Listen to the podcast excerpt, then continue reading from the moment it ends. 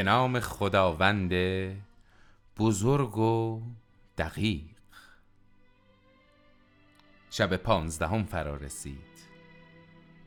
شهرزاد سخن گفت. آوردند ای ملک جوانبخت.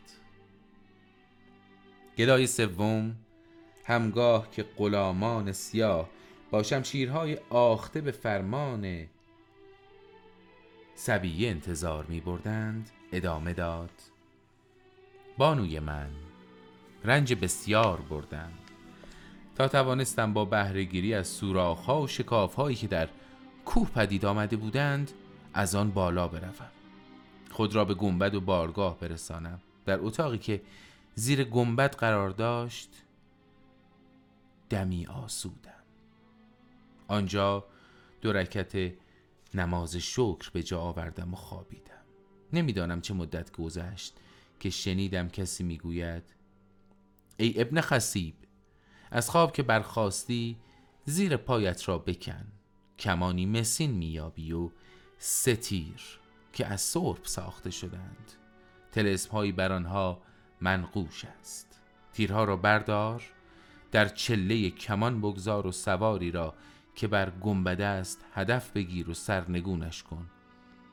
تا مردم از این بلای بزرگ رهایی یابند. وقتی سوار را سرنگون کردی کمان را همانجا که بود در خاک کن. اندکی بعد آب دریا تا حد کوه بالا می آید. کسی را در قایقی می بینی که پارویی در دست دارد.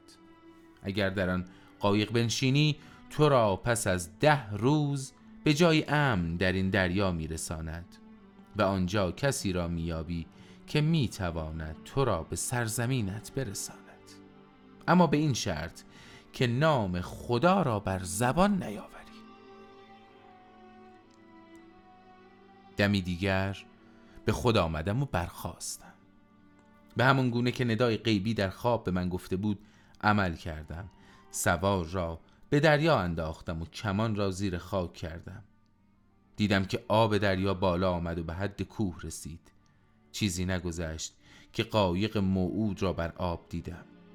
وقتی در آن نشستم تندیسی مسین در قایق به چشمم خورد که لوحی از سرب منقوش به نام ها و تلسم ها بگردن داشت. لب به سخن باز نکردم. قایق به حرکت درآمد. پس از ده شبانه روز مرا به جایی رسانید که می توانستم جزایر امن را از دور ببینم. از شادی در پوست خود نمی گنجیدم. به اندازه خوشحال شدم که بی اختیار گفتم الله اکبر. ناگهان تندیس مسی جان گرفت. مرا به دریا انداخت و خود در میان موجهای خروشان دریا ناپدید شد. من سرگردان ماندم. تا شب شنا کردم. راه به جایی نمی بردم.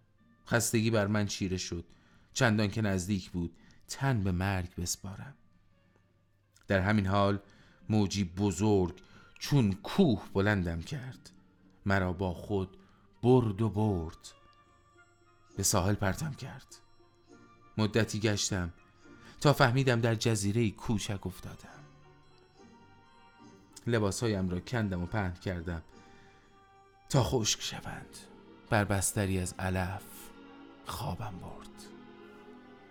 صبح که شد لباس پوشیدم و به راه افتادم. با خود اندیشیدم از چاله به چاه افتادم و در این خیال بودم که چشمم به کشتی افتاد که به ساحل نزدیک می شد با شتاب از درختی بالا رفتم. در تاج آن پنهان شدم. کشتی در کرانه لنگر انداخت. ده غلام سیاه از آن پیاده شدند و رفتند تا به وسط جزیره رسیدند. آنجا زمین را کندند. لوحی چوبین پدیدار شد. آن را کناری گذاشتند و به کشتی بازگشتند. از انبار کشتی نان و آرد و اصل و روغن برداشتند و دوباره برگشتند. مواد غذایی را آنجا گذاشتند. باز به سوی کشتی برگشتند. چه می کردند؟ رفتند باز اسباب و لوازمی را برای گذران زندگی با خود آوردند. اندکی بعد غلامی سیاه پیرمردی سپید موی و نوجوانی مثل پنجه آفتاب که لباس فاخر به تن داشت از کشتی بیرون آمدند و به وسط جزیره رفتند. پیرمرد و غلام سیاه پس از دو ساعت بازگشتند. اما نوجوان خوشبر و رویی که به نیشکر تر میمانست همراهشان نبود. دیدم که همه جز او سوار کشتی شدند و ساحل را ترک کردند. آنها که رفتند از درخت پایین آمدم. به وسط جزیره رفتم. محل را پیدا کردم. خاکها را کنار زدم. لوح چوبی نمایان شد. کوشیدم بلندش کنم اما مثل سنگ آسیا سنگین بود. وقتی با مشقت بسیار جابجایش کردم پلهی سنگی نگاهم را به خود کشید. از آن پله ها پایین رفتم. تالاری دیدم مجلل با شکوه با فرش های گرانبها پرده های ابریشمین و نوجوانی خوش سیما را دیدم که نشسته بر تختی گوهر نگار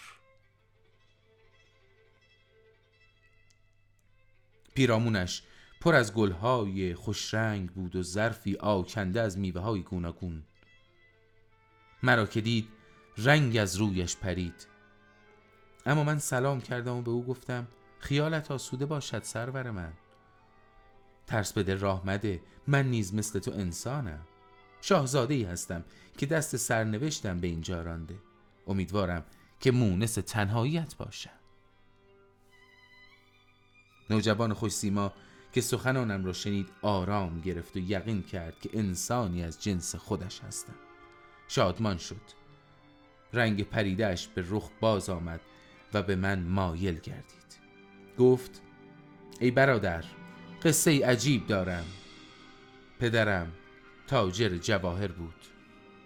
کارگزارانی داشت که آنها را برای داد و ستد به سفرهای دور میفرستاد. بیشتر داد و ستتش با پادشاهان انجام می گرفت و از امالیش بسیار خوب بود اما فرزند نداشت. یک شب در خواب می بیند که صاحب فرزندی شده امرا عمر او کوتاه است.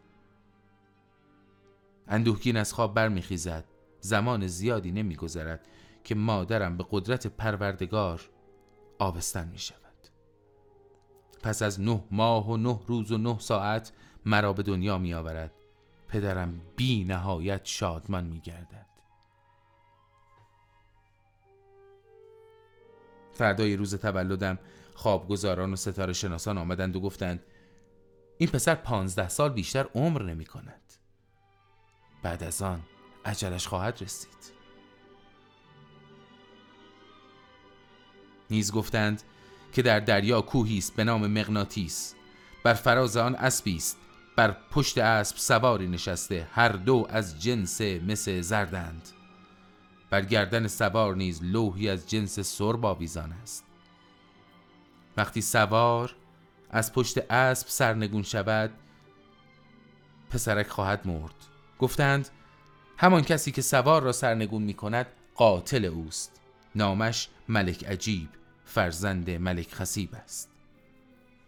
غم دنیا پس از شنیدن این خبر در دل پدرم جای گرفت. پدرم به شدت از من نگهبانی کرد تا پانزده ساله شدم. ستاره شناسان بار دیگر آمدند و گفتند سوار مسی سرنگون شده. ملک عجیب فرزند ملک خسیب عامل آن بوده. پدرم که سخنان منجمان را شنید اینجا را برایم آماده کرد تا ده روزی که از مدت تهدیدم باقی مانده سپری شود و به دست ملک عجیب کشته نشوم. از گزند وی در امان بمانم. از شنیدن این خبر مبهوت ماندم و اندیشیدم ملک عجیب فرزند ملک خسیب من هستم. کسی که سوار مسی را سرنگون کرده منم. اما به خدا سوگند که او را نخواهم کشت.